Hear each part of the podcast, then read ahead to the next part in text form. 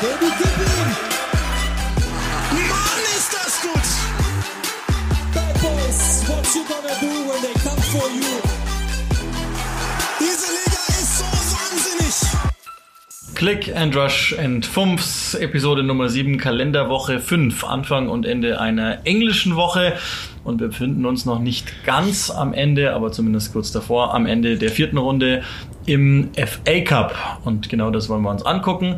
Und wie das immer so ist in sportlichen Wochen, das sagt auch eine ganze Menge aus. Vielleicht korreliert das auch mit dem gesamten Medienaufkommen. Es ist thementechnisch ein bisschen weniger los, weil eben sportlich unheimlich viel los ist. Auch eine ganz interessante Frage, die wir klären können. Vielleicht werden wir sowieso an der einen oder anderen Stelle heute mal moralisch. Das bin ich, Ed Uli Hebel und mein Bruder. Bruder, Alter. Ed Yogi Hebel. Jetzt bin ich überrascht. So viel Ghetto-Slang hätte ich dir nicht zugetraut, Dicker. Äh, lass uns auf die vierte Runde im FA Cup schauen. Die ganz großen Ergebnisse waren jetzt nicht dabei, weil die Matchups an sich jetzt nicht hyper spannend waren, aber der eine oder andere ist trotzdem gestolpert. Der eine oder andere Premier Leagueist ist raus. West Ham zum Beispiel zu Hause 0-1 gegen West Brom verloren. Burnley in einem Premier League internen Duell raus gegen Norwich. Und dann gibt's ja noch den Wahnsinn mit den Wiederholungsspielen, die wir uns gleich angucken. Vorher sagen wir noch, die beiden Manchester Clubs haben ihre Sache sehr gut gemacht. Äh, City 4-0 gegen Fulham, äh, United 6-0 bei Tranmere. Äh, in der, zum Zeitpunkt der Aufnahme am Montag ist das Spiel am 27. zwischen Bournemouth und Arsenal noch nicht durch. Aber drei Premier Leagueisten, wenn ich das richtig überfliege, müssen ins Wiederholungsspiel. Newcastle 0-0 gegen Oxford, Southampton 1-1 gegen Tottenham und allen voran das bis dato letzte absolvierte Spiel in Liverpool 2-2 bei Shrewsbury Town. Und jetzt wissen wir, dass diese genannten Mannschaften in der ersten Februarwoche in ein Wiederholungsspiel müssen. Und Jürgen Klopp hat man das schon während des Spiels angesehen, dass er sich schon überlegt hat, wie er, glaube ich, damit umgeht. Jedenfalls hat er sich entsprechend geäußert, dass er nicht so ganz glücklich ist mit dem Wiederholungsspiel dann Anfang Februar.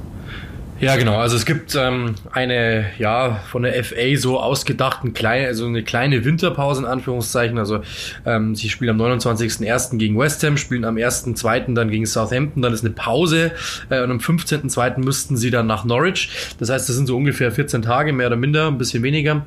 Und da in dieser Zwischenzeit wird dann eben, äh, wird dann eben soll oder soll die Partie, das Rückspiel gegen Shrewsbury dann ausgetragen werden. Ähm, das Witzige ist, er hat gleich gesagt, dass äh, er nicht am Rückspiel teilnehmen wird, sondern die, äh, Neil Critchley und die U23 sollen da ähm, quasi dann äh, auflaufen, mehr oder minder. Ähm, ja, und das ist natürlich schon, schon heftig irgendwie, dass er das gleich so, so ankündigt. Auf der anderen Seite ähm, kann man es irgendwo auch verstehen. Ich meine, die sind in der Meisterschaft sehr fortgeschritten. Sie haben äh, diese, äh, ja, äh, die Clubweltmeisterschaft gespielt, die sehr, sehr anstrengend war. Die haben es echt durchgespielt. Ich glaube, die Pause kann man verstehen und dass er sich da von seinem Plan nicht abreißen lassen möchte, das kann man irgendwo auch nachvollziehen. Also ähm, ja, und dieser Pokal wird ihm dann scheinbar nicht so wichtig sein, wenn am Ende dann die Meisterschaft eben bei rausspringt. Ja, das glaube ich auch. Das zeigt auch der ganz simple Fakt, dass Liverpool unter ihm noch nicht mal in Runde 5 gewesen ist, also nicht mal unter den letzten 16. So hat er diesen Wettbewerb eigentlich immer ähm, ja, beachtet eigentlich.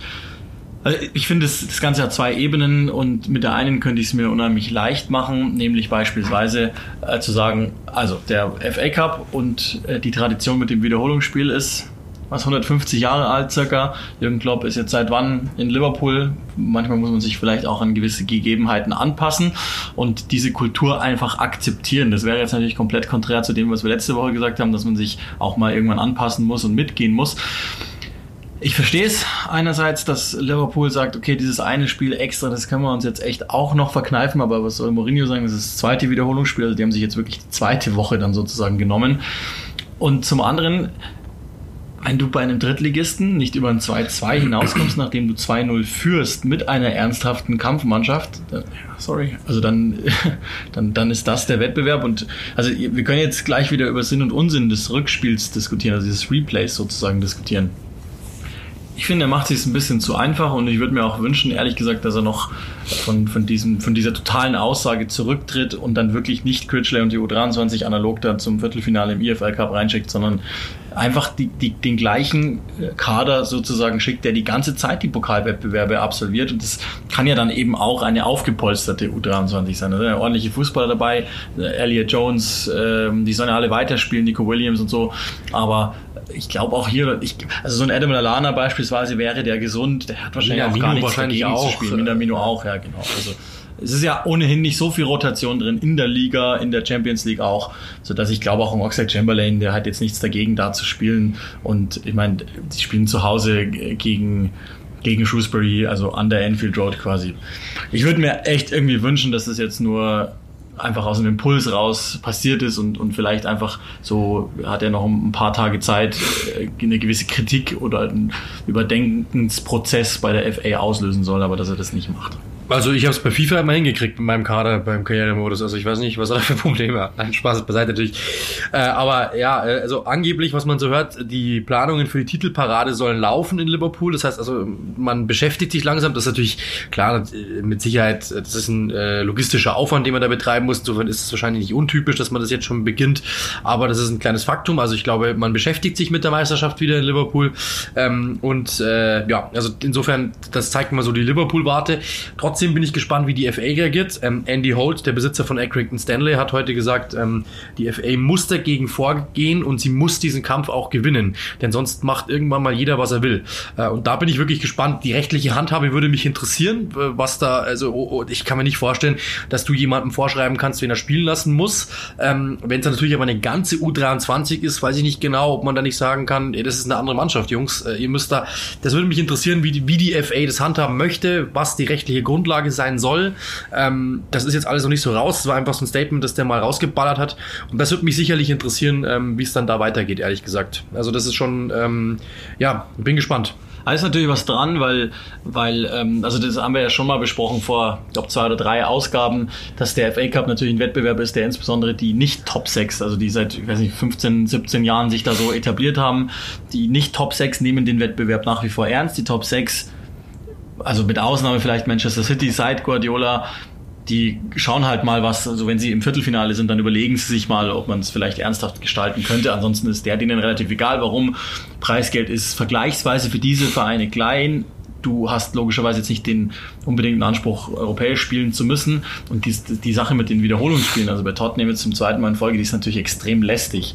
Und du hast bei, bei Tottenham jetzt gegen Middlesbrough zwei schwierige, zähe Partien gehabt, äh, gegen Southampton späten Ausgleich kassiert, das wird auch nochmal eine zähe Partie. Natürlich schon unangenehm für einen kleinen Kader dann auch, aber wie du eben schon gesagt hast, äh, du, du hast ja dein, also du bist ja auch offenbar der bessere Manager bei FIFA, da muss man sich halt entsprechend breit aufstellen und das ist ja der Unterschied, den die großen Clubs im Vergleich zu den kleinen an sich hätten. Also für ein Shrewsbury Town, sagen wir mal ehrlich, ist dieses Wiederholungsspiel eine viel größere Katastrophe. Ja, die dürfen nach Enfield, die werden auch 2,50 Mark mitnehmen, aber mit, mit dem kleinen Kader, bei dem Aufwand, den die in der League One betreiben müssen, mit ähm, mit ihren, mit ihren äh, fast, ja, was sind es dann, 5, 45 Pflichtspiele circa roundabout mit EFL Trophy, je nachdem wie weit sie da kommen, auch nochmal mit diesem kleinen Kader also ganz ehrlich, das, das ja, gut, die Perspektive ist natürlich eine andere. Shrewsbury, Shrewsbury ist eine Chance, natürlich, natürlich. finanziell wie aber sportlich, sportlich. Ist es wesentlich aufwendiger für die als für Ja, Liverpool. klar, natürlich, aber finanziell ist natürlich äh, der Anspruch für Shrewsbury da irgendwie höher. Also die können äh, im Preisgeld einsacken, das für die wahrscheinlich ein ganzes äh, Jahr an Existenz bedeutet. Für Liverpool ist das wahrscheinlich nicht mal äh, der, der, linke Schnürsenkel, der linke Schnürsenkel von äh, Sadio Mané oder so. Also insofern, ja, kann ich verstehen. Aber ich meine, Klopp argumentiert ja jetzt auch nicht finanziell, sondern er argumentiert ja vor allen Dingen ähm, der intrinsischen das, ist, Motivation das ist heraus. schon klar, aber trotzdem natürlich. Also insofern, Ja, er- ich kann verstehen, dass Shrewsbury sagt, du, uns ist das egal, das äh, natürlich die Warte eine andere ist. Das ist nur das Level, das mir in der Diskussion öffentlich gerade Ja, immer ja, fehlt. Also rein sportlich ist das bei Shrewsbury bedeutend schwieriger zu handeln Das ist als Diskussion. Liverpool. Und. Das vergisst man immer an der Warte. Das ist bei Southampton gegen Tottenham natürlich nicht das Thema, weil die haben halt beide das gleiche Problem. Minus Tottenham ist ja auch noch ähm, europäisch unterwegs gewesen und ist es. Und, und dann ist es natürlich ein bisschen schwieriger für die. Lass uns mal auf den Transfermarkt schauen. Erstaunlicherweise, wir sind jetzt am äh, ja, Ende Januar angekommen. Der Deadline, der ist nicht mehr allzu weit weg. Es ist immer noch nicht viel passiert. Also vorneweg, die großen Teams, die sind im Moment dabei, nichts zu tun. Chelsea überraschenderweise nach Aufhebung der Transfersperre, da, da passiert noch gar nichts. Es wird wohl irgendwie Cavani werden, aber passiert noch nichts. Manchester United hat noch nichts gemacht. Es wird langsam auch eng mit, Bruno mit Fernandes. Fernandes, also auf der Innenseite sozusagen. City hat es ja entsprechend angekündigt. Liverpool hat seinen Minamino-Transfer, okay. Ansonsten ist alles relativ ruhig. Auf der Abgangsseite passiert dann vielleicht schon was und dann vielleicht bringt es das dann ins Rollen. Also das große Stichwort, das seit Tagen so rumwabert, ist Christian Eriksen zu Inter.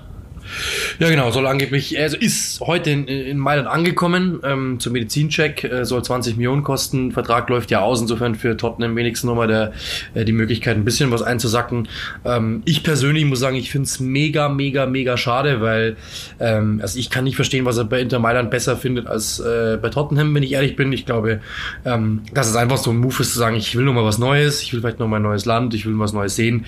Äh, alles okay. Ähm, ich persönlich hätte ganz gern gesehen, dass er bleibt. Ähm, ja, und der Nachfolger, in Anführungszeichen, den er ja durch die Medien geistert, Steven Bergwein von der PSW Eindhoven, ähm, ist natürlich kein Nachfolger in dem Sinne, weil er eine ganz andere Position hat. Also wann immer ihr lest, er sei Nachfolger, ist das halt einfach nicht, nicht richtig.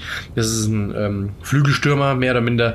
Und dementsprechend, ähm, aber den, sie wollen quasi wieder investieren. Und das ist so quasi das, was man hört. Der soll auch schon äh, weit fortgeschritten sein, der Transfer. Äh, also da freue ich mich ehrlich gesagt schon ein bisschen drauf. Auch wenn das ein sehr, sehr schwieriger Charakter ist, äh, glaube ich, ist der fußballerisch mit Sicherheit jemand, der etwas kann. Ja, ich finde vielleicht nochmal einen, einen Satz zu Eriksen. Das ist schade auf eine Weise für die Premier League und vor allen Dingen für Ja. Tottenham, weil ich glaube, das ist gleichbedeutend mit dem Ende einer vielleicht Ära, also war jetzt in dem Sinne keine Ära, weil sie natürlich nicht erfolgreich waren und nichts geholt haben, aber Pochettino weg und jetzt Eriksen weg und das ist, glaube ich, der Spieler, den du egal was du tust, nie ersetzt bekommst, weil weil es den Typen so nicht mehr gibt. Und wenn es den gibt, dann geht er garantiert nicht zu Tottenham. Und das tut mir weh, dass der ähm, Tottenham irgendwo verlässt, weil ich glaube, dass dieses Konstrukt, wir haben ja immer wieder drüber gesprochen oder ja, am Anfang gesprochen, als es äh, die erste Variante unseres Podcasts noch gegeben hat und später dann getwittert vor allen Dingen. Erstaunlich, wie viele Vertragsrunden das gegeben hat, als Kane, Ellie, äh, wie sie alle hießen, immer, immer wieder verlängert haben und jetzt ist der erste, der tatsächlich nicht überzeugt werden konnte. Womöglich hängt das auch zusammen eben mit dem Abgang Pochettinos oder generell mit dem knappen Nicht-Erreichen dann in der vergangenen Saison im Champions League-Finale. Ja, und erstaunlich auch, dass dann mit Inter wieder ein Player kommt, den vermutlich die wenigsten jetzt so aktuell auf der Rechnung hatten eben und ähm, ja, aber vielleicht auch für ihn ganz passig ist, muss man auch sagen. Äh, ein Satz, den ich heute gelesen habe, oder den ich gestern, glaube ich, gelesen habe, der würde mich interessieren, wie du das denkst, äh, was du da, dazu denkst. Äh, Manchester City war interessiert, Manchester United war interessiert. Ähm, und es hieß am Ende, die Premier League sei zu dumm, so einen Spieler zu halten. Das heißt quasi, äh, United oder City hätten ja auch noch mal reinpreschen können. Was hältst du von der These, um das abzuhaken? Also ich, ich glaube nicht, dass das, ähm, also da, erstens kann die Liga nichts dafür und auch die, in dem Fall handelnden Teams nichts, weil, also zu Manchester United würde ich im Moment auch nicht gehen, wenn ich Christian Eriksen wäre. Ähm, und Manchester City, ehrlicherweise auch da, ähm, glaube ich, gibt's halt Konkurrenz, die ihn vielleicht nicht so als den Star erscheinen lässt. Wenn du mal seine Skills dir anschaust, dann ist es aus seiner Warte wahnsinnig klug, nach Italien zu gehen und unter einem taktischen Genie wie Conte zu arbeiten, der gerade ja dabei ist, da was entstehen zu lassen. Generell Serie A, glaube ich, wenn man das mal anguckt, Juventus, äh, Inter und jetzt inzwischen auch Lazio, die ganz schön marschieren, da, da entsteht auch gerade wieder auf einem kleinen Niveau was und für ihn selbst und seinen Fähigkeiten, glaube ich, ist es gar nicht verkehrt, diesen Wechsel so zu machen und vermutlich ist auch da ein gewisses Geld im Spiel, also der wird es jetzt auch nicht für, für Kleingeld machen dort. Insofern, ähm, ich glaube, da macht man sich wahnsinnig einfach, wenn man, vielleicht will er auch einfach gar nicht von, von Tottenham zu einem anderen Club. Ich glaube, da macht man sich wahnsinnig einfach, wenn man das dann auf die, auf die Manchester Teams oder damit die Premier League schiebt. Ich habe nur zitiert. Ja, ja, nee, ist ja, ist ja völlig richtig so. Ansonsten gibt's noch einen Deal, ähm, den, ich, den würde ich ganz gerne noch stunden, weil ich gerade aktuell wieder gelesen habe, Pablo Mari, der wohl kommen soll aus Brasilien zu Arsenal. Das war alles schon irgendwie fix. Jetzt wird's wohl noch ein bisschen dauern Ist mit, Heimweg, mit der ja. Laie. Ist wieder auf dem Weg zurück. Vielleicht nehmen wir das dann nächste Woche mit rein. Ist vermutlich jetzt auch nicht der Deal, der ähm, saisonentscheidend sein wird, aber zumindest eine weitere Addition, um Artetas Spielweise hinzubekommen. Der Verein, der heute den Großteil der Aufmerksamkeit bekommen wird in dem Podcast, das sage ich schon mal vorneweg, ist der einzige Club, der in der letzten Woche wirklich zweimal richtig Business zum Ende gebracht hat. Newcastle hat sich sowohl Bentaleb von Schalke geholt, als auch, und das ist das Erstaunlichste, finde ich, Valentino Lazaro verpflichtet hat. Ja, das hat mich äh, ehrlich gesagt sehr gefreut. Ähm, Newcastle ist so das Team, das mir, ich habe es jetzt sehr oft gehabt in dieser Saison ähm, und sehr oft begleitet. Die haben spielerisch mich wirklich überhaupt nicht überzeugt. Das ist sehr häufig äh, Stückwerk. Ich glaube, die haben irgendwie 34 Prozent Ballbesitz oder sowas im Schnitt in dieser Saison. Katastrophal. Also das ist sehr oft einfach nur nach vorne jagen, versuchen, dass Joey Linton ablegt oder Almiron versucht es alleine. Das ist mir einfach zu wenig. Ähm, diese drei da vorne, äh, Saint-Maximin, Joey Linton und eben Almiron sind da eigentlich quasi isoliert und sind alleine eine eigene Abteilung und äh, hoffen, dass da irgendwie mal ein Auftrag von, von hinten kommt. Das kommt zu selten. Und deswegen glaube ich, kann so Lazaro, Lazaro schon helfen, der einfach mal sich frei macht. Auch so ein Bentaleb kann unterstützen, ein kreativer Spieler. Und ähm, ja, also es freut mich, dass, dass sie erkannt haben, dass sie was machen müssen. Ich glaube, das war klar. Und äh, die, Aus, die, die Ausführung ist super. Also Lazaro ist jemand, der äh, eigentlich ja wirklich, der für viel Geld zu Inter Mailand gewechselt ist, von dem ich sehr viel halte. Bentaleb wissen wir auch, ähm, dass äh, die Hardware etwas könnte. Die Frage ist dann immer die Software. Aber äh, es ist ein guter, guter Fußballer, eine gute Addition. Ich glaube, der kann schon helfen. Ja, glaube ich auch. Und äh, generell merkt euch diese Lunte, wir werden sie später nochmal aufnehmen. Newcastle macht sich gerade ein wenig attraktiver. Also Lazaro passt ins System. Fünferkette kann auf der rechten Seite spielen. Ich muss ganz ehrlich sagen, nach der Verpflichtung Olmos bei Leipzig hätte ich den da unheimlich gerne auch gesehen, weil ich glaube, dann hätten wir einen neuen deutschen Meister küren können. Ist dynamisch, passt, glaube ich, gut rein. Also ein bisschen schwierig, weil ich nicht das Gefühl habe, Steve Bruce hat eine Philosophie und, und bestückt entsprechend, sondern ich habe das Gefühl, der guckt halt aus der Masse, was man irgendwie Ja. tun könnte oder was die daraus tun könnten. Und Nabil Bentaleb, äh, schwieriger Typ äh, mit, mit hoher Wahrscheinlichkeit, äh, ist, ist nicht alles richtig, was du so aus Schalke hörst. Äh, Und, und wahrscheinlich aber auch nicht alles richtig, was du von ihm hörst. Der an guten Tagen ist er ein sehr kreativer Spieler, der auch, glaube ich, ein Spiel echt beeinflussen kann. Und an schlechten Tagen ist er niemand. Aber wenn er das nicht wäre, dann wäre er auch nicht in Newcastle gelandet, sondern dann wäre er wahrscheinlich immer noch bei Tottenham, wo er herkommt. Das heißt, er kennt die Premier League. Lazaro, glaube ich, passt einfach per se gut in die Und Premier League. verhaltenskreativ soll er ja auch sein. Ja, und, aber ehrlich gesagt, ich, ich bin, also Newcastle soweit, Absolut. was, was die die letzten Jahre in, in Transfers gemacht haben und was sie jetzt seltsamerweise seit vergangenen Januar gemacht haben, das kann kein Zufall sein. Nochmal, merkt euch diese Lunte, wir nehmen sie später auf. Das ist alles soweit so fein. Und einen Transfer haben wir noch aus der zweiten Liga, weil wir die auch immer wieder thematisiert haben, ist jetzt äh, zum Stand unserer Aufnahme eine gute Stunde durch. Jean-Kevin Augustin geht ähm, quasi pro forma erstmal zurück von Monaco zu Leipzig und dann von Leipzig weiter nach Leeds. Das heißt, die haben jetzt ihren ja, Backup-Stürmer vermutlich für Bamford und auch da wieder für einen Zweitligisten mit gewisser Ambition schon auch ein Name und auch Qualität. Absolut. Also wenn du ähm, zuvor einen Ketia hattest, pardon, der ja, äh, ja ähm, bei Arsenal eigentlich jetzt nicht wirklich zurande kam und jetzt plötzlich jemanden hast wie Augustin, der ja auch schon Champions League gespielt hat, der auch verhaltenskreativ sein soll, was man so hört äh, und nicht immer äh, der motivierteste sein soll, was man aus Leipzig so hört, aber fußballerisch ist der natürlich über jeden Zweifel haben und ich glaube, dass ähm, der natürlich Leeds schon helfen kann. Also die Qualität, die der mitbringt, ist schon ist schon nicht übel für Zweitligisten Wahnsinn. Also äh, ich glaube, dass der sogar, wenn er alles abruft, äh, Bamford äh, ablösen könnte.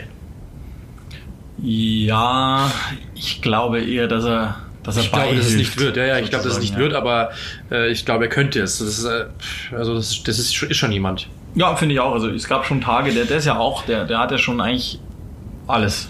Also Genau. wenn wir ehrlich sind, und es gab Tage in Leipzig, wo, wo das, also gerade unter Hasenhüttl hat das schon Rückrunde damals mit Lookman zusammen, finde ich, ganz ordentlich funktioniert. Insofern ähm, unter Bielsa, der dem sicher, also äh, bei Marcelo Bielsa muss man sich ja diesbezüglich keine Sorgen machen. Der wird schon eine relativ klare Ansage gemacht haben und Ähm, ich habe auch keine Sorge, falls er sich wieder kreativ zeigt und sich was einfallen lässt, wie er den Frieden der Mannschaft stören könnte, dann wird ihm Bielsa da schon entsprechend per Übersetzer etwas mitteilen, könnte ich mir vorstellen. Insofern habe ich da wenig Angst und halte es eigentlich erstmal für eine ganz gelungene Addition da bei, bei ähm, Leeds in der zweiten Liga. Ansonsten ist es wirklich erstaunlich. Es ist jetzt die dritte Folge, in der wir uns mit Transfers beschäftigen. In der nächsten wird es was geben, weil der Deadline Day dazwischen ist, aber Ja, ein bisschen was schon passiert passiert. wenig. Ja, ein bisschen was schon passiert. Ist, ist, ich hätte weniger erwartet. Ich glaube auch, dass der Eriksen-Deal ein bisschen was bewegen wird. Insofern ähm, könnte das dann alles soweit funktionieren. Lass uns noch einmal mehr oder weniger in der Premier League bleiben. Pep Guardiola wird ja immer ganz gerne mit einzelnen Sätzen zitiert und wir haben das letzte Woche schon gemacht bei Arsene Wenger. Jetzt hat ähm, Guardiola ebenfalls seinen Platz bei uns in der Sendung. Hintergrund ist der, er wurde jetzt mal darauf angesprochen, wie es denn im Meisterschaftsrennen aussieht. Etwas überraschend hat er Liverpool schon mal vorzeitig gratuliert und das Saisonziel Platz 2 ausgerufen, plus alle anderen Pokale, die er natürlich haben möchte. Die ähm, Aussage, die wir besprechen wollen, ist eine ganz simple, sinngemäß, Manchester City würde in jeder anderen Liga, außer der englischen, vorne weglaufen. Ist dem so oder nicht? Also ich finde, er hat recht. Also wenn man, wenn man äh, ehrlich drauf blickt, man äh, gibt immer natürlich irgendwelche, äh, irgendwelche Einschränkungen, wo man sagen kann, ja gut, da vielleicht nicht oder gegen Real Madrid vielleicht nicht oder gegen Barcelona vielleicht nicht. Das kann sein. Aber im Grunde genommen ist es natürlich ein absolutes Spitzenteam, das vorne überall mitlaufen kann. Ähm, also Deswegen, also ich, ich finde das jetzt nicht, nicht unbedingt gänzlich falsch. Ich glaube, dass sie gegen Barcelona mit Sicherheit äh, Probleme bekommen könnten, theoretisch. Aber im Grunde genommen, äh, ja, also das ist, das ist, also ganz Unrecht hat er nicht. Das, also sagen wir so, sie, sie brauchen sich vor niemandem verstecken, sagen wir mal so. Und über einen langen Zeitraum hinweg auf keinen Fall. Also insofern, ich finde es jetzt nicht ganz falsch. Ich finde es sogar ganz richtig. Die, die Sache ist die, also wenn, wenn wir jetzt eine andere Ebene aufmachen wollten, dann könnten wir sagen, na gut, also wenn Manchester City so wie sie jetzt sind, in jede andere Liga dieser Welt gehen. Ich sehe im Moment nicht, dass Real Madrid sie über die volle Distanz schlagen könnte, auch nicht Barcelona. Ansonsten brauchen wir nicht diskutieren. In Italien womöglich Juventus, aber mit der Lethargie, die die sich angewöhnt haben, weil einfach kaum gefordert werden, kann ich es mir auch nicht vorstellen man könnte jetzt natürlich eine andere Diskussion aufmachen und sagen, okay, wäre Manchester City in Italien beheimatet, würden sie vielleicht einen anderen Kader haben, weil sie natürlich insgesamt weniger Belastung hätten. Okay, dann hätten wir einen Diskussionspunkt. Ansonsten glaube ich, und das habe ich auch erwartet, ist dieses Segment hier relativ schnell zu, weil, sicher, also genauso wie im Übrigen Liverpool letzte Saison haben wir immer wieder auch betont, wenn ihr uns äh, folgt klar. auf den, in den sozialen Netzwerken oder so, dann ähm, dieser FC Liverpool wäre überall und der wäre auch in jeder anderen Premier League Saison Meister geworden letzte Saison. Und genauso ist es dieses Jahr auch bei City. Wäre Liverpool nicht einfach phänomenal in Phasen, 40 Mal in Folge nicht verloren in der Premier League. Wären die nicht einfach manchmal bis zum Schluss, auch beinahe im Übrigen gegen Shrewsbury, da fallen dann wieder zwei Dinge rein, wo du manchmal denkst, also ich, ich weiß nicht, wie sie es hinbekommen, aber das ist schon das erzwungene Glück immer wieder. Und insofern, also würde ich aber auch vollkommen zustimmen. Und das tut, glaube ich, auch, das ist ja auch wieder eine gewisse PR-Arbeit. Das tut natürlich seiner Truppe auch gut, die jetzt schon wieder überzeugt, aber natürlich die gesamte Saison Ja, ja. über jetzt nicht so sehr überzeugt hat. Also, ich meine, 98 Punkte f- letzte Saison, davor waren es 100 Punkte. Ähm, sie hatten als erstes Team das heimische Triple geholt. Sie sind äh, dazu haben, hätten sie, oder wenn sie Meister werden würden, wären sie das erste äh, Team im neuen Jahrtausend, das den Titel Hattrick feiern könnte. Das ist ein Team, das momentan oder das jahrelang dominiert hat. Zwei und die sind immer noch sehr, sehr gut, also da brauchen wir nicht drüber diskutieren. Aber ich glaube natürlich schon auch, dass äh, so ein bisschen der Fakt drin ist, das tut ihm schon weh, dass Liverpool da oben steht. Und so ein bisschen reinwaschen, das Ganze möchte halt einfach so quasi, hey, also bitte nicht vergessen. Also er kriegt natürlich auch ordentlich ab. Also immer, wenn er auf Pressekonferenzen angesprochen wird, wird immer gefragt, warum werden sie nicht Meister, warum werden sie nicht Champions League-Sieger? Könnte das bedeuten, dass sie gehen? Könnte das bedeuten, dass ihre Ära hier vorbei ist? Könnte das bedeuten, dass der Verein sie irgendwann mal kegelt? Und diese Fragen kommen immer wieder. Und dass du dann vielleicht mal sagst, so, jetzt passt mal auf, Freunde, jetzt sage ich euch mal, wer wir eigentlich sind, das kann ich schon irgendwo nachvollziehen. Und ich glaube, aus dieser Warte heraus kommt das, dass er einfach mal äh, kurz klarstellen möchte, ähm, schaut mal bitte auf die Anzeigetafel, wer wir eigentlich sind. Und das, glaube ich, ist einfach die Motivation dahinter, dass er einfach sagt, ähm, Leute, passt mal auf, ja, also ganz so einfach machen wir es euch nicht, dass ihr hier, dass wir immer in diese er ist ja sehr oft in dieser defensiven Lage, in die er sehr, sehr oft gebracht wird, in, in die er sich teilweise auch selbst manövriert, weil er halt auch manchmal Aussagen so trifft, dass die Journalisten gar nicht mal anders können. Aber es ist schon sehr oft, dass er da im, im, im, im Hintertreffen ist, dass die Leute eben sagen, hey, was wird denn aus ihnen? Sie waren jetzt vier Jahre bei Bayern München, oder wir waren es vier Jahre, und danach sind ja. sie gegangen, sie sind immer so nach vier Jahren gegangen. Ja. Diese Fragen kommen natürlich jetzt. Dann heißt es, ähm, sie könnten aus der Champions League ausgeschlossen werden. Äh, was machen Sie denn, wenn es passiert? Er hat eine Ausstiegsklausel drinnen in seinem Vertrag. Er könnte im Sommer einfach gehen. Was ist denn damit? Also er wird immer gefragt, könnten Sie gehen? Sie haben die Champions League nicht gewonnen, obwohl Sie so viel ausgegeben haben. Sie haben äh, und so weiter und so fort. Sie haben so viel investiert und werden nicht Meister es sind einfach nur, er wird schon sehr, sehr oft mit Negativität konfrontiert und äh, das zum Beispiel im Vergleich hat Jürgen Klopp so nicht erfahren letzte Saison. Das muss man auch mal ganz klar sagen, dass sie nicht Meister geworden sind. Da war das immer so diese Wohlfühlstory, Mai, beinahe hättet ihr es ja geschafft. Und das hat Guardiola mit Sicherheit nicht, sondern bei ihm ist es immer gleich als Scheitern ausgelegt. Und dass du dann mal sagst, Leute, schaut mal, wir sind Manchester City, wir sind Pep Guardiola, schaut mal unseren, ich bin Pep Guardiola, schaut mal meinen Track Record an. Äh, das kann ich nachvollziehen. Also das kann ich wirklich total nachvollziehen, dass du irgendwann mal sagst, Leute, irgendwann ist auch gut.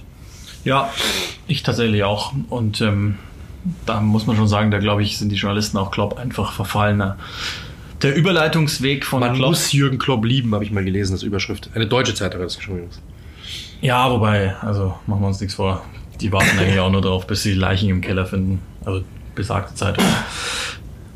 Der Überleitungsweg von Guardiola und Klopp zu Gareth Southgate ist nicht weit, weil mindestens in einer Kaste. Ironie. Ähm, die Engländer haben den Alarm ausgerufen, weil sie möglicherweise im Sturm Probleme haben.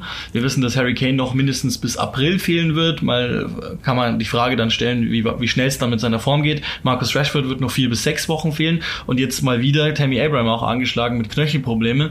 Das heißt, der Engländer fragt sich gerade, müssen wir vielleicht eine vierte Sturmvariante haben. Ich hätte ein paar Vorschläge für dich. Oder aber die Frage vorneweg, müssen sie gar nichts tun, weil du sagst, nö, wir können ja auch mit Sterling oder Sancho vielleicht falsche Neunen bauen im englischen Nationalkader. Als Hintergrund gebe ich euch noch eins mit. Es gibt noch zwei Termine vor der Nominierung des 23er-Kaders, äh, zweimal in Wembley gegen Italien und Dänemark. Und dann muss Southgate 23 Mann für die Europameisterschaft nominieren.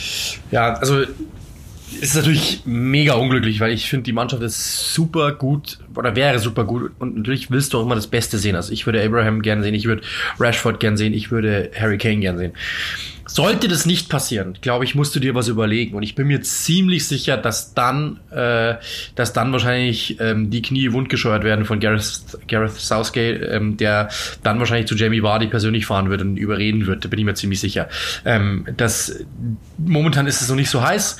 Ähm, er muss Vardy jetzt auch nicht unbedingt ausprobieren, weil er sowieso weiß, was er von ihm kriegt. Also insofern die Diskussion, glaube ich, können wir uns sparen. Das heißt, wenn da wirklich, er wird es abwarten ich würde das jetzt auch nicht machen. Also stellen wir, stellen wir uns mal vor, der fährt jetzt zu ihm hin und sagt, hey, pass mal auf, Jamie, ich würde dich ganz gern zurückhaben, du bist der Hammer, ich liebe dich und so weiter.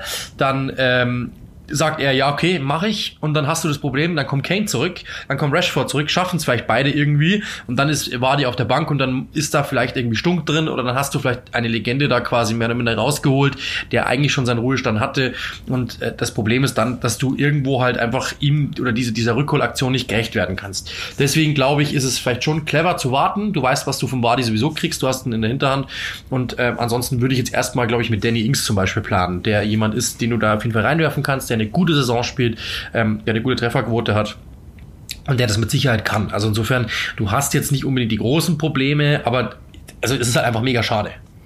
Also ich würde Danny Ings aus dem Grund, das ist einer von dreien, die ich jetzt im Vorschlag dabei hätte und die Nummer vier, den Joker hast du schon genannt, mit Jamie Vardy, der ja auch prinzipiell schon mal ähm, ja, signalisiert hat, unter Umständen genau. wäre ich bereit. Genau. Das wäre vermutlich genau das Szenario, nämlich alle drei sind äh, verletzt oder wenigstens nicht wieder in Form. Bei Abraham weiß man ja jetzt nicht genau, wie, also das zieht sich dann schon auch seltsamerweise und es ist jetzt nicht so exakt, was passiert. Also es ist jetzt nicht ganz klar, wird er zum Beispiel im nächsten Premier League Spiel wieder mit dabei sein. Die Tendenz, glaube ich, geht eher nicht aber Scheint jetzt zumindest nicht zu sein, dass man mal vier Wochen Pause au ausruft.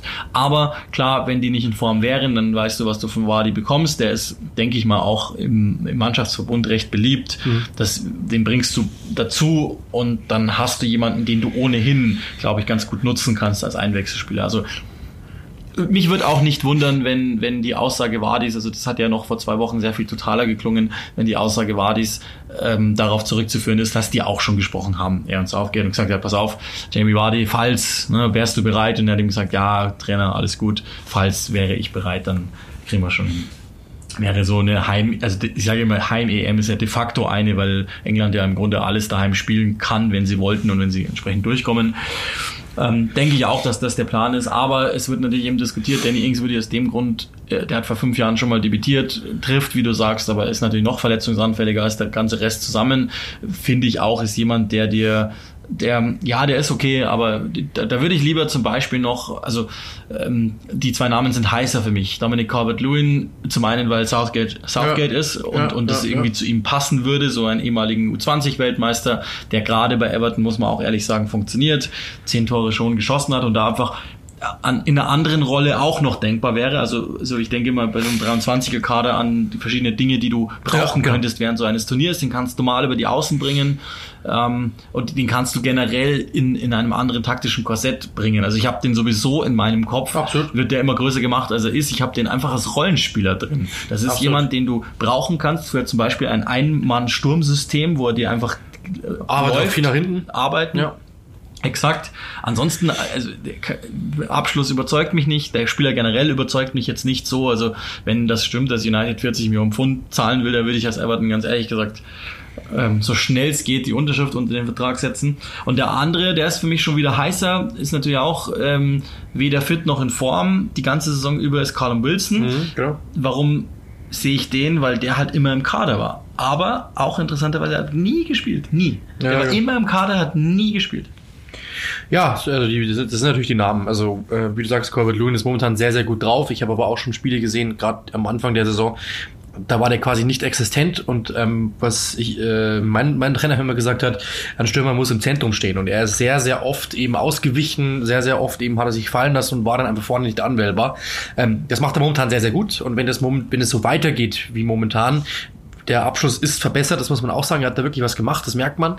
Ähm, aber ja, grundsätzlich hast du vollkommen recht. Das ist, glaube ich, jetzt auch keiner, der dieses Level, der über ein großes Turnier irgendwie hochhalten kann. Das ist mit Sicherheit, den kannst du mal einwechseln, das ist gut als Backup.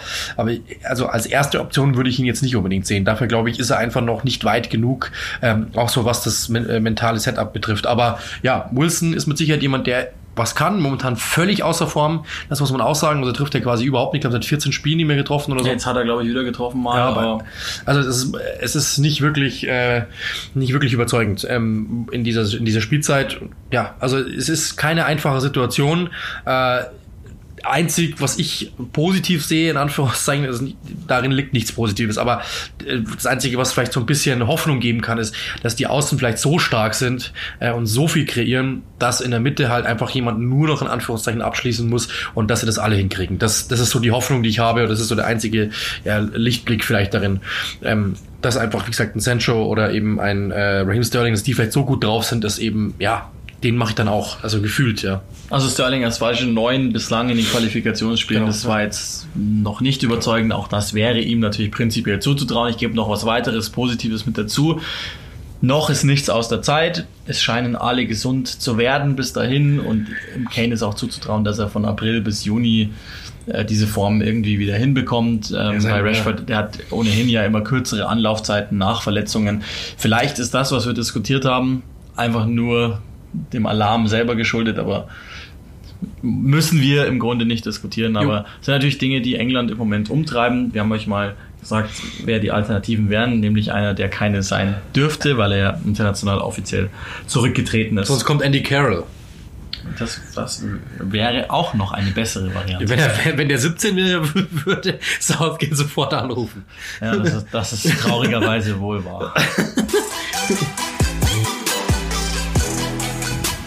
Wie angekündigt, erhält Newcastle heute etwas mehr Raum in unserem Podcast. Der Hintergrund ist der, es soll angeblich mal wieder einen Verkauf geben von Newcastle United. Ihr kennt den Besitzer allesamt, Mike Ashley mit Namen. Seit 2007 ist er da.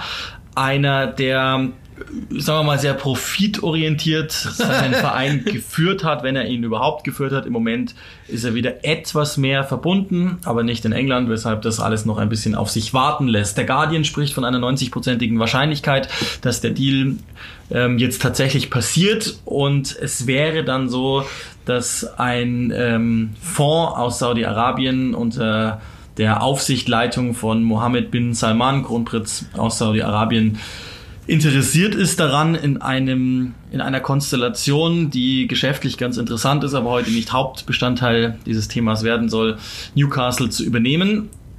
Ich bin, äh, machen wir es anders, gehen wir der Reihe nach. Ich frage dich erst einmal, wir, vor einem Jahr gab es dasselbe Gerücht mit einer Dame, die wieder involviert ist, Amanda Stavley, und vor mhm. zwei Jahren gab es dasselbe Gerücht auch. Da hatte ich auch irgendwas von 90-prozentiger Wahrscheinlichkeit vernommen. Passiert es diesmal ja oder nein?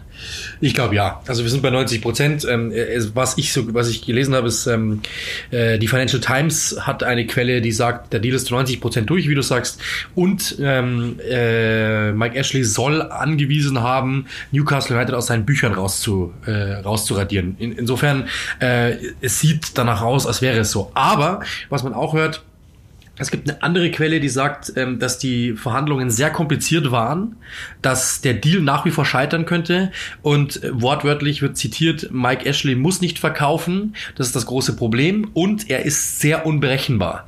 Dementsprechend ähm, kann da immer noch was passieren. Der, dem wenn plötzlich irgendwie einer nur irgendwie hübsche Augen macht und er bietet ihm 5 Millionen mehr, dann ist der Deal durch. Und äh, das ist eben das große Problem, äh, dass, dass, dass Mike Ashley einfach ein Verrückter ist am Ende des Tages, äh, der einfach nur aufs Geld schaut, ganz blind. Und äh, dementsprechend kann es noch immer sein, dass es scheitert. Ich glaube aber, dass es diesmal passieren wird. Ähm, ich glaube, der Scheich, äh, der, der saudische Kronprinz, ähm, ist da gewillt, das durchzuziehen. Und ähm, äh, wie du gesagt hast, Amanda Stabley hat es ja letztes, letztes Mal schon versucht. Die war übrigens auch 2008 an der Über Übernahme Manchester Citys beteiligt. Eine Dame, die unbedingt auch diesen Deal möchte. Warum? Weil sie angeblich 10% der Anteile bekommen soll. Also die ist da sehr, also sehr äh, umtriebig und äh, ich habe das Gefühl, dass es diesmal durchgeht. Äh, auch so, was so, nicht jetzt mal unbedingt was Fakten betrifft, sondern auch so, was das Gefühl betrifft, ähm, die, wie die Medien das aufziehen, das wirkt alles seriöser als die zuvorherigen Deals. Und vor allen Dingen der, der Punkt, der glaube ich dazu kommt, ist, dass Ashley sich noch nicht geäußert hat dazu. Ja. Das, ist, das hat er ja permanent, der da alles kommentiert in den letzten beiden ähm, möglichen Übernahmen, hat er ja immer alles, jeden Wasserstand, ähm, ja, einfach kommentiert. Das, das hat er jetzt nicht mehr gemacht und das zeigt mir auch, dass es, glaube ich, relativ weit ist. Diesmal sind es rund 350 Millionen Pfund, die wohl als Kaufpreis dann aufgerufen sind. Beim letzten Mal waren es, glaube ich, 290 Millionen, also zeigt auch schon, Newcastle hat sich wieder vom Wert her ein bisschen nach oben korrigiert und das ist, glaube ich, auch der Hintergrund. Im Januar schon Almiron, Joel Linton dazu verpflichtet, also wirklich nochmal eine alternde Mannschaft, die zum Großteil nur noch ein oder zwei Jahresverträge hatten und sagen wir mal, im weitesten Sinne perspektivenlos waren, jetzt nochmal aufgepolstert, Bentaleb, Lazaro, wenn auch leihweise dazugeholt. Ähm, trotz eines Steve Bruce oder wegen eines Steve Bruce, könnt ihr machen, wie ihr wollt, wegen, äh, im Moment in einem Gefilde in der Liga, glaube ich, wo man sagen kann, ja, passt, die, der, der Standort Nachteil Newcastles im, im, im gesamtenglischen Kontext ist aber ein Standortvorteil im Fußballkontext, weil die Jordi einfach unheimlich treue Fans sind. St. James's Park ist immer voll. Es gibt unheimlich viel Interesse an Newcastle, äh, weil eben in dieser Region wahnsinnig wenig los ist und Fußball für viele Menschen so der einzige Anker ist. Und darüber hinaus, und jetzt kommen wir in eine etwas unangenehmere Geschichte, äh, Mohammed bin Salman ist ja mit diesem, speziell mit diesem Fonds, den er da vorsitzt, das ist ja so sein Lieblingsspielzeug, das er ganz gerne benutzt, um ja, dieses berühmte Sportswashing zu betreiben, also speziell auch den englischen Markt äh, mit einer Marketingkampagne zugunsten Saudi-Arabiens zu überziehen, so sage ich es jetzt mal ganz vorsichtig. Ich habe mit ihm persönlich nicht, aber zumindest mit, mit seinen, kann man sagen, Anhängern eine äh, noch gar nicht so lange vergangene Historie. Der, der, hat ja, war ja auch der hauptmaßgebende Mensch, der den Kampf äh, Anthony Joshua gegen Andy Ruiz nach Saudi-Arabien gebracht hat. Da habe ich mich sagen wir mal, etwas abschätziger, zu Recht im Übrigen abschätziger über ihn geäußert. Aber sachlich. Aber sachlich, und das wiederhole ich auch gerne, das ist einfach kein anständiger Mensch, weil der die meisten Hinrichtungen im vergangenen Kalenderjahr angeordnet hat und die Zahl ist steigend. Journalistenverfolgungen gegen Frauenrechte, gegen Jeff Homosexuelle. Bezos momentan wieder Konflikt mit dem angeordnet, Jemen. dessen, dessen äh, Handy abgehört zu haben. Ich bin da nochmal vorsichtig. Was da in Sachen Frauenrechten passiert, ist ekelhaft. Sorry, also da, da, da- will ich aber gleich nochmal mit dir darauf hinaus, was wir damit machen, ob wir uns daran gewöhnen müssen, dass, dass derlei Leute mit drin sind. Aber eben dieses Sportswashing ist das, was ich, was ich denke, dass ihn dazu verleiten wird. Er blickt wohl schon länger nach England in die Premier League, um, um sich einen Verein zu holen, um auch im, im ganz großen äh, weltlichen Vergleich dann mit Katar äh, und Paris Saint-Germain beispielsweise oder eben auch ähm, Manchester City mitspielen zu können, so verrückt das klingen mag. Entsprechend denke ich auch, das wird tatsächlich passieren. Und jetzt wird es interessant, weil einerseits sind es gute Nachrichten, wie Newcastle das Ashley abgibt, weil er einfach ein furchtbarer Besitzer war über die Jahre, der die meiste Zeit nur Geld rausgezogen und nicht reingegeben hat. Andererseits, und, und, und du wirst jetzt, also der wird den Verein nicht übernehmen und sagen, ja, alles easy, sondern dann geht's los da sollen ja auch nochmal so weitere, also ganz verschiedene Zahlen, die man so liest, aber dieser, dieser Fonds ist über 300 Milliarden schwer und äh, so alleine im Sommer werden dann mal so 200 offengelegt, so für Späße. Das ist jetzt die große Frage, aber äh, aus deiner Sicht bist du jetzt als Newcastle-Fan froh, dass Ashley die weggibt oder sollte man mehr Sorge haben, dass dieser Kerl jetzt dann den Verein übernimmt? Ich glaube, du hast, ähm, also jetzt, jetzt weiter, weil krieg jetzt krieg ich's jetzt ab, ähm, aber ich glaube, du hast äh, die Ratten aus dem Haus, äh, die Mäuse aus dem Haus gelockt und jetzt kommen die Ratten. Wahrscheinlich ist das so. Also äh, Mike Ashley ist ist jemand, der äh, mit Sicherheit dem Verein geschadet hat. Also er hat äh, allein schon mal mit seiner mit seiner äh, ja mit seinem Sportartikelhersteller, der dann Sponsor wurde, er hat quasi nicht gesponsert, sondern am Ende des Tages Namensrechte verkauft. Das heißt, der Verein musste ihm Geld geben, damit überhaupt äh, sein Name ver verwendet werden durfte im Stadion. Das ist zum Beispiel verrückt. Ja, er hat, der Verein hat jetzt mehr Schulden als vorher. Ähm, das alles, alle, hat alles Mike Ashley äh, dem Ganzen äh, irgendwie zugeführt. Das heißt, überall in jeder Saisonvorschau stand drinnen, Ziel Nummer eins, Mike Ashley muss diesen Verein verkaufen. Er muss endlich hier weg, hat jeder gesagt. Das Ding ist nur, jetzt kommt jemand, der das Ganze mit mehr Intellekt macht, wahrscheinlich aber auch mit mehr Hinterlist. Also das, da ist jemand, der diesen Verein einfach nutzen möchte, um das, äh, um das äh, ja, Image Saudi-Arabiens aufzubessern. Äh, das hat er schon öfter gemacht. Das neue Formel-1-Strecke soll gebaut werden. Der spanische Supercup ist jetzt wieder ein Beispiel. Also das ist jemand, der ähm, das mit Sicherheit mit mehr Kalkül machen wird. Die Frage ist für mich, ähm, Mike Ashley ist mit Sicherheit ein Prolet. Mike Ashley ist mit Sicherheit jemand, der äh, ja so ein, so, ein, so ein bauernschlauer Typ ist, der halt einfach so auf dem kleinen, da seine, so ein kleiner Gauner, würde ich mal sagen. Wenn man aber das juristisch sieht, was, was, was äh, Mohammed bin Salman da macht, ist das ehrlich gesagt ja, ich glaube, das ist eine, das ist eine Kaste äh, fieser, was so, Ja, was das so betrifft. Ja, genau. Und dementsprechend weiß ich nicht, ich, es kann gut sein, dass dieser, dass, dass er das wirklich gut macht dort, weil Geld spielt für ihn keine Rolle. Also diese 400 Millionen, die er da ausgibt, äh, um den Verein zu kaufen, das, so viel kostet seine Yacht. Ja, äh, ähm, er hat ein Ferienschloss in Frankreich für 250 Millionen, er hat eine Yacht für 400 Millionen. Ähm, soll übrigens gerüchteweise auch drei Frauen haben. Wie er das macht, ähm, kann er mir gerne mal, mal erklären, aber Spaß beiseite. Das ist jemand, der mit Sicherheit ähm, andere Interessen vertritt als sportliche.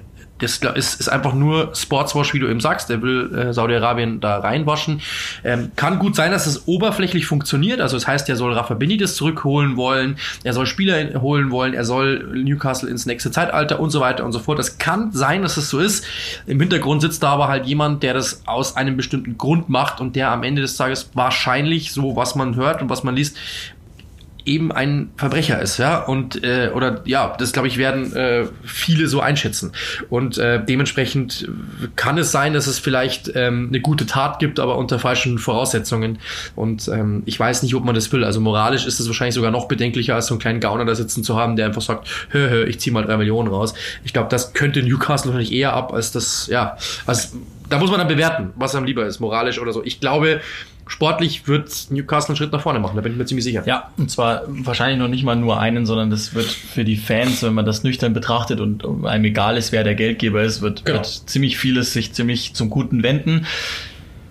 Im Grunde ist natürlich Mike Ashleys Idee, Newcastle übernommen zu haben, auch nie eine andere gewesen. Der wollte auch einfach nur seine, den, seinen Firmennamen seiner, Genau. seiner. Sportartikelverkäufergruppe da äh, platzieren, hat den, Stadion dann entsprechend ja auch umgenannt. Es ging auch nur darum, um sozusagen lebende Litfaßsäulen zu haben. Das heißt, es ist auch auf eine andere Weise äh, der Versuch, einen Verein und, und positive Werte für sich zu nutzen. Das ist auch, hey, also wir leben in 2020, das ist auch okay, wenn jemand so viele Millionen rein investiert oder zumindest sich etwas für so viele Millionen äh, kauft, dann ist das auch okay. Jetzt ist aber halt jemand im Hintergrund dran, der metaphorisch Blut an seinen Händen hat. Also er wird es jetzt vermutlich nie selber gemacht haben, aber es ist ja ziemlich ziemlich sicher, dass das ein ähm, ja, Massenmord-Auftraggeber sozusagen ist im weitesten Sinne. Und da kann man ihn auch nicht aus der Verantwortung. Ist ja auch scheißegal, ob, die, ob ihr mich jetzt alle wieder zubombt mit irgendwelchen Nachrichten oder so. Ich habe mich da entsprechend einmal schon klar geäußert, dass es das ist ein autoritärer, sehr gefährlicher, rücksichtsloser Mann. Ich will, Mensch wäre, glaube ich, schwierig als Bezeichnung in dem Fall.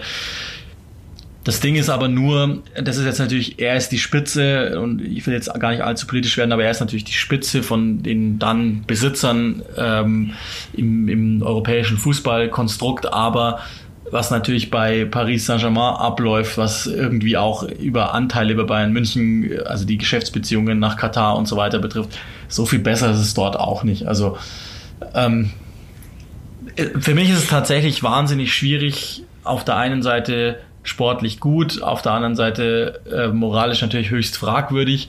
Ich weiß aber auch noch nicht, wie ich genau damit umzugehen habe, weil vermutlich müssen wir uns auch daran gewöhnen, dass diese Region der Welt das Geld hat und sich mehr und mehr die großen Events und in dem Fall ist auch eine Mannschaft ein Event halt einfach sichern wird. Vielleicht müssen wir damit leben. Genau, so ist es. Also das müssen wir sowieso mal. Ich habe da, weil auch ähm, Kollegen äh, zuletzt mich angesprochen haben, ähm, dass sie das überhaupt schlimm finden, dass das Besitzer in England gibt oder dieses Besitzertum in England oder diese Besitzertum, das ist in England einfach normal. Also es gibt, also das ist einfach so, dass es, du brauchst einen Besitzer, um zu überleben. Ich habe jetzt mit einem gesprochen, der in der dritten Liga quasi aktiv war, der gesagt hat, wir hätten uns nicht mal eine Drittliga-Gehälter leisten können, wenn wir keinen Sugar Daddy hätten. Das heißt, du brauchst so einen Besitzer und dann, wieso sollen die Reichen das nicht machen? Es ist so, am Ende des Tages, du musst dich ähm, damit einfach abfinden und ich muss ganz ehrlich sagen, wenn ich 8 Milliarden auf dem Konto hätte, würde ich mir auch einen Fußballverein kaufen. Also da bin ich wahrscheinlich, so, wahrscheinlich sogar Newcastle. Also das ist, ähm, weil es einfach, glaube ich, die sind zum Verkauf, das wäre ein verhältnismäßig äh, geringes Investment. Also insofern, das ist halt so in England ähm, und damit müssen wir halt, damit müssen, das heißt, müssen wir umgehen, das, das tun wir seit Jahren. Sagen wir es so.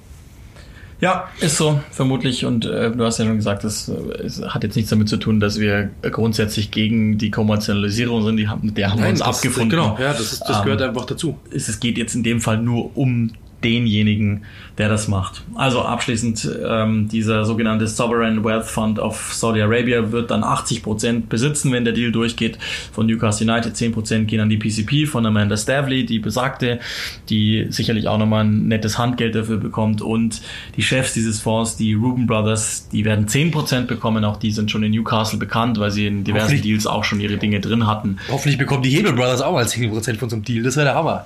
Ja, also wenn du, ach, wie hast du gesagt, wenn ich 8 Millionen hätte, dann würde ich Newcastle Milliarden. kaufen, Milliarden. Kommt noch. Nächste Woche Vielleicht. kommt der Scheck. Ich bin gespannt. Vielleicht kannst du ja Mike Ashley auch das sein Sportartikel-Imperium dann abnehmen. Und dann wäre er weg.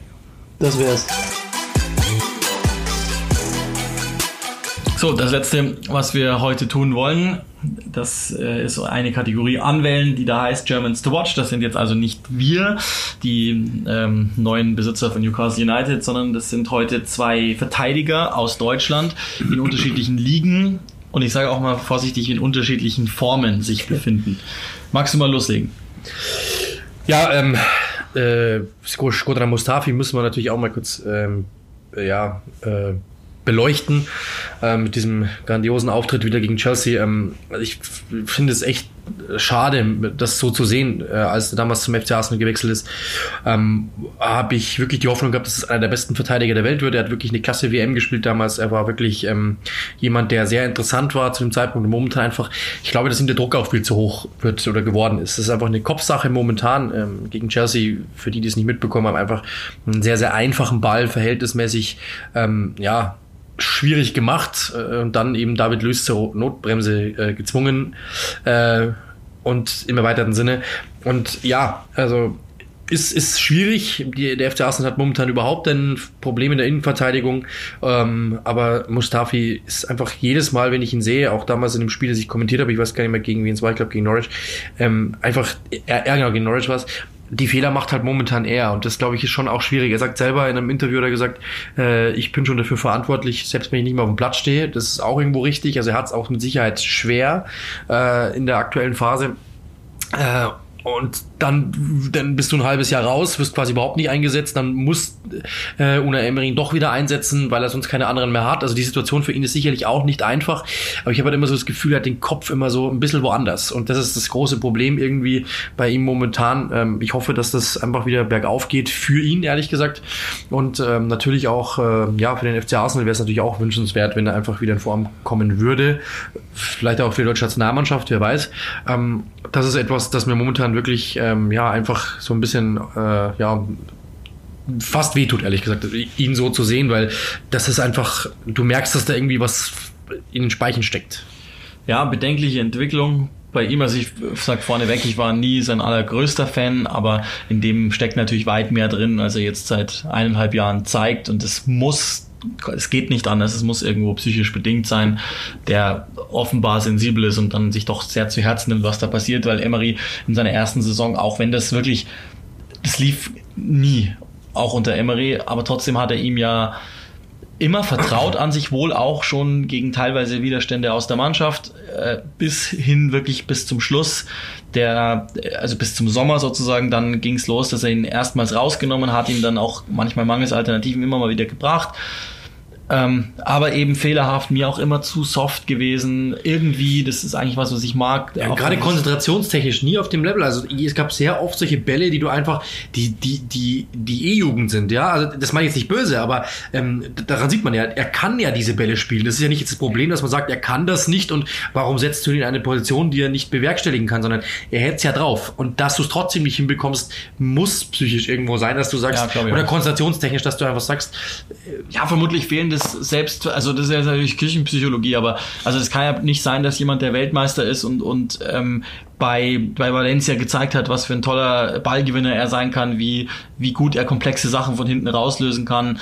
Natürlich auch jetzt nicht unter dem Druck, den er in der Premier League hat, aber was da jetzt passiert ist in den letzten eineinhalb Jahren, ist, ist arg bedenklich und ganz ehrlich, also ohne dass ich weiß, ob er das will oder nicht. Ich, und, und das ist das ist die große Schwierigkeit. Es gibt derzeit im Weltfußball so viele, so schlechte Verträge wie nie. Also solche Kaderleichen wie bei Real Madrid, James, Gareth Bale, die du nicht mehr losbekommst, die sie dann natürlich dann auch spielen lässt. Aber Mustafi ist, glaube ich, jemand, den du kriegst du nicht los. Es sei denn, er sagt, ich bin bereit, auf Gehalt zu verzichten. Und zwar massig, weil welcher Verein soll sich das gerade antun? Und es tut mir wahnsinnig leid für ihn. Das Problem wird nur sein, diese Tapetenpexel, den er, glaube ich, bräuchte. Der wäre einfach so sinnvoll für alle Seiten. Ich glaube, die wird es vermutlich aus dem Grund nicht geben, bis der Vertrag ausläuft. Ja, es gibt wahrscheinlich auch Ligen, die ihm besser, besser liegen. Ja? Dummes genau. Wortspiel, aber es ist so. Ähm, ich glaube, in der Serie A wäre er besser aufgehoben. Ich glaube, auch in der Bundesliga, was, er, was sein Berater mittlerweile auch gesagt hat, in der Bundesliga haben wir eigentlich noch gar nicht gespielt, könnten wir uns auch vorstellen.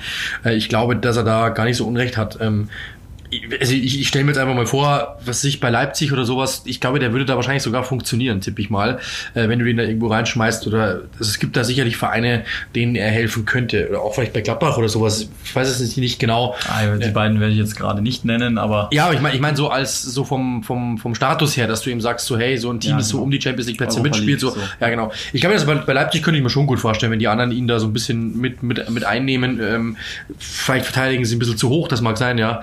ja aber im Grunde genommen so auf dem Status, bräuchtest du halt einen so einen Europa League Teilnehmer, so einen Borderline Champions League Teilnehmer, äh, der vielleicht ein äh, bestehendes Konstrukt hat, das funktioniert und da ihn reinzuwerfen, glaube ich, würde ihm mit Sicherheit sehr helfen.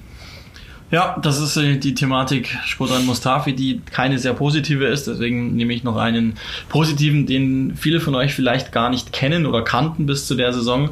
Spielt bei Preston North End, heißt Patrick Bauer, ist inzwischen 27 Jahre alt und ist von Charlton gekommen, mit denen ist er aufgestiegen aus der dritten in die zweite Liga, hat das entscheidende Tor auch gemacht im Playoff-Finale im Wembley und hat sich bei Preston direkt mal als Abwehrchef behauptet. Zeigt A ganz gut, was Preston da tut, nämlich die unteren Ligen zu scannen und in dem Fall ablösefrei jemanden zu verpflichten, der dir sofort weiterhilft. Und auf der anderen Seite zeigt es auch einen alternativen Weg, den man gehen kann. Der hat sich war 11, 12 habe ich nochmal nachgeguckt beim VfB Stuttgart äh, bei den Junioren. Zweimal hat er im DFB-Pokal gespielt, zweimal war er im Kader in der Bundesliga unter Bruno Labbadia hat sich dann aber gesagt, nö, das dauert mir alles zu lang. Ich gehe nach Maritimo, nach Portugal und ist dann eben über diesen Umweg nach England gekommen, 2015 zu Charlton Athletic und hat sich dann jetzt eben ähm, ja, im Sommer zu Preston North End verändert, ist dort absoluter Abwehrchef, ist jetzt kein äh, außergewöhnlicher Verteidiger in dem Sinne, aber ist einer, der zweikampfstark ist, der robust ist, der genau das Gegenteil von Mustafi, die Sachen sehr einfach löst, der Kopfball stark ist und der vor allen Dingen eben mit dabei ist bei einem Team, das wirklich ja um die Premier League äh, Aufstieg mitspielen wird, wenigstens um die Playoffs mitspielen wird, zu Hause unheimlich stark und da trägt er großen, großen ähm, Anteil zu bei. Also Spieler, den man so nicht kennt, der auch vom Namen her wahrscheinlich oft durchläuft, weil man denkt, Patrick Bauer gibt es 540, aber respektabler Weg in seiner Karriere, würde ich mal sagen. Ja, absolut. Also das zeigt immer mal wieder, dass ähm, also du brauchst halt in England einfach die Basics, das muss ganz klar sein. Du brauchst einen gewissen Einsatzwillen, du brauchst äh, gewisse Fundamentals und wenn du die hast, ähm, kann es auf jeden Fall was sein. Ich finde Preston sehr, sehr beeindruckend, ehrlich gesagt, die das immer wieder hinbekommen, einfach in unteren Ligen einfach zu scannen, zu sagen, hey, diesen Spieler brauchen wir, ähm, der kann uns helfen und vielleicht dann sogar eben mit äh, dann eben teuer, teuer verkaufen. Und das meinte ich eben, die haben auch ein, ein, ein Konstrukt, das funktioniert und in das äh, für das suchst du deine Spieler aus und setzt die da ein und passt perfekt. Also ähm, was Preston da macht, ein kleiner Verein, der jetzt eigentlich nicht so wirklich die großen Ideen hat oder äh, dem man eigentlich nachsagt, also quasi eher so, so äh, rückschrittlich lange gewesen zu sein, jetzt aber mit großen Ideen und ähm, das wirklich auf sehr, sehr gutem Niveau macht die guten Spieler werden mit Sicherheit dann auch wieder gehen, wie wir zum Beispiel auch bei Cam Robinson gesehen haben zum Beispiel. Aber ähm, das ist mit Sicherheit ein guter Weg, den die da eingeschlagen haben. Das ist sehr, sehr beeindruckend. Auch gerade viele Teams, die das gerade also in der zweiten, dritten, zweiten Liga machen, die einfach sagen, hey, wir holen uns jemanden in der Liga drunter, machen, geben ihm den nächsten Schritt, verkaufen ihn dann und machen das Spielchen von vorne. Also es ist echt ein sehr, sehr guter Weg. Grüße nach Backnang. Geiler Ort, wo er geboren ist, aufgewachsen ist. Und ich habe keine Ahnung, wo es ist, aber vermutlich auch irgendwo im Schwabenländle. Heute machen wir die Stunde nicht voll und das hat auch einen Grund. Ähm, wir müssen ganz kurz den Fußball verlassen und gehen kurz zum Basketball. Ihr habt es sicherlich alle mitbekommen. Kobe Bryant ist im Alter von 41 Jahren verstorben ja, bei einem Helikoptercrash mit seiner Tochter und weiteren Insassen. Jemand, der den Fußballsport auch sehr gerne gemocht hat und auch wirklich ähm, in den diversen Stadien sich immer mal wieder gezeigt hat trauriger Anlass, den ihr vielleicht nutzen könnt und die übrige Zeit der nicht vollen Stunde, die wir euch heute also nicht anbieten wollen, dazu zu nutzen, um einfach mal ein bisschen Ruhe reinzubekommen und vor allen Dingen sich mal zu vergegenwärtigen, wie kurz alles sein kann und dass man vielleicht den Leuten, mit denen man gerne ist und die man gerne hat und die man schätzt, das auch mitzuteilen, weil wir nie wissen, wie lange das Ganze geht. Sehr trauriger Anlass. Ja, also ähm, wir, was viele nicht wissen, Fußball ist mit Sicherheit natürlich der größte Teil unseres Lebens ähm, bis jetzt gewesen, ähm, aber wir haben auch quasi die andere Hälfte mit Basketball ähm, zugebracht. Wir haben beide sehr, sehr viel Basketball gespielt in unserer Jugend und äh, ich habe das gestern auch geschrieben. Also viele seiner Momente waren einfach in meiner Jugend und Kindheit einfach prägend. Das muss man ganz klar sagen.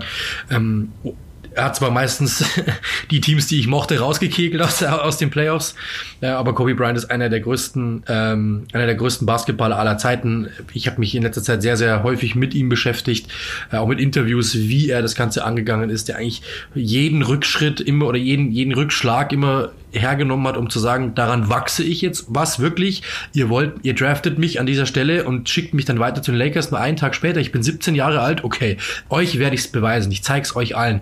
Und diese Mamba-Mentality einfach auch verrückt, ja. Also die ganzen LA-Stars, die alle gesagt haben, ich habe diesen Typen noch nie in LA rumlaufen gesehen. Noch nie. Weil der einfach immer irgendwo in irgendeiner Halle eingebunkert war und einfach den ganzen Tag Basketball gespielt hat, an seinem Spiel gearbeitet hat, Michael Jordan angerufen und gesagt, hey, zeig mir mal das und das, zeig mir mal das und das.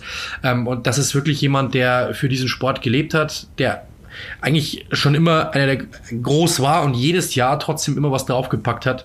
Ähm, und das ist wirklich beeindruckend. Also dieser Mensch äh, war, also was, was Ehrgeiz betrifft, glaube ich, ist so unübertroffen und eine absolute Basketball-Legende, eine absolute Sportlegende und dementsprechend real recognize real auch wenn es eine andere Sportart ist am Ende des Tages, aber das ist wirklich eine Größe und äh, wir Sportler müssen einfach dem Tribut zollen, was dieser Mensch geleistet hat. Und natürlich auch seiner kleinen Tochter, die mir auch sehr leid tut, die auch sehr, sehr gut Basketball gespielt hat, die gerade dran da einen Plan zu entwickeln, ähm, wie sie Profi-Basketballerin werden kann, die jetzt schon sehr, sehr gut war, was man so hört, auch äh, ein super süßes Mädchen und ähm, ja, ist einfach, einfach nur traurig, wie sowas passieren kann. Da muss man wirklich sagen. Ich habe mich jetzt gestern ähm, wirklich hart getroffen, dass das passiert ist, dachte ich mir wirklich, das kann ja euer Ernst sein. Mit 41 Jahren, ja, ist einfach Wahnsinn, muss man wirklich sagen, ist einfach Wahnsinn. Und natürlich auch die hinterbliebene Familie, es bleiben ja noch Töchter übrig sozusagen und die Frau mag man sich gar nicht vorstellen, was da im Moment los sein soll für diejenigen, die sich noch ähm, etwas mehr mit dem sportlichen Schaffen äh, des Kobe Bryant beschäftigen wollen. Ich glaube, den Tipp können wir gerne geben. Äh, Dre Vogt und Dean Walle machen einen Podcast bei Gut Next, also G-O-T-N-E-X-X-T, der wird für alle frei zugänglich sein, wo nochmal on Detail seine, sein sportliches Vermächtnis, und ich glaube, recht viel kleiner darf man es nicht machen, beschrieben wird. Ähm, ja, das Ganze soll tatsächlich als Verneigung dienen und irgendwo auch als, als kleiner Warnhinweis. Ist auch nicht der einzige, der verstorben ist. Ähm, jemand, den wahrscheinlich jetzt wenigsten kennen, aber für uns beide durchaus ein, eine Rolle gespielt hat in unseren beruflichen Laufbahnen. Burkhard Weber, ehemaliger Sky-Sportchef, ist ebenfalls nach Krankheit verstorben. Auch ihm sei natürlich dann dieser Podcast, ja, kann man glaube ich so sagen, gewidmet. auch gewidmet. Ja. Ja, absolut. Also auch das jemand, auch das hat mich getroffen, ehrlich gesagt in einer Phase, in der, ich sage jetzt einfach mal ganz überspitzt, aber es ist, glaube ich, gar nicht falsch, weniger an mich geglaubt haben, ähm, hatte ich ein sehr, sehr, sehr, sehr inspirierendes Gespräch mit ihm. Immer auf Augenhöhe der in der Szene sehr hart äh, durchaus ähm, bekannt war, aber auch genauso herzlich. Also wenn jemand gesehen hat, der ein Talent hat, ähm, war er sofort äh, war er sofort da und hat sich das alles angehört und war total begeistert. Und diese Begeisterung hat er mir auch rübergebracht. Und ähm, ich glaube, ohne dieses Gespräch wäre ich nicht so mutig in manche Schritte gegangen als äh, mit diesem Gespräch. Und dementsprechend vielen, vielen Dank für alles. Ja, dem schließe ich mich an. Als publiker Praktikant hat er mir zwei Stunden eingeräumt und war hinterher jemand, der mir gesagt hat, wir bringen dich auf Sendung. Hat dann nicht mehr geklappt, weil die Premier League-Rechte weggegangen sind. Das aber nur am Rande. Trotzdem ähm, Danke dafür und tja, so enden wir. Ausnahmsweise mal etwas ruhiger, aber in dem Fall glaube ich, ist das ganz gut, sich mal zu vergegenwärtigen, einfach ob wir immer alles so richtig machen und ob wir immer allen die Zeit geben, die sie verdient haben. Hinterfragt euch. Wir hören uns nächstes Mal.